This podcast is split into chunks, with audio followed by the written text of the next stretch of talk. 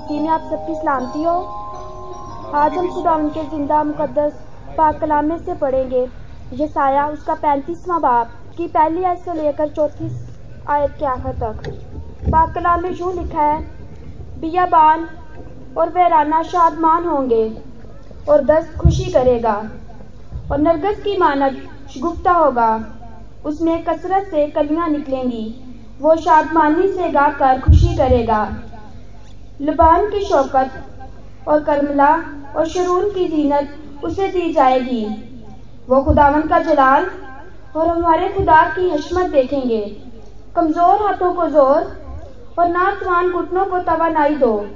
उनको जो किस दिला है, कहो, हिम्मत बांधो, मत डरो। देखो, तुम्हारा खुदा सजा और जजा लिए आता है। हाँ खुदा ही आएगा और तुमको बचाएगा। खुदा के ज़िंदा मुकदस पाक कलाम का पढ़ा सुना जाना हम सबके लिए बायस बरकत हो।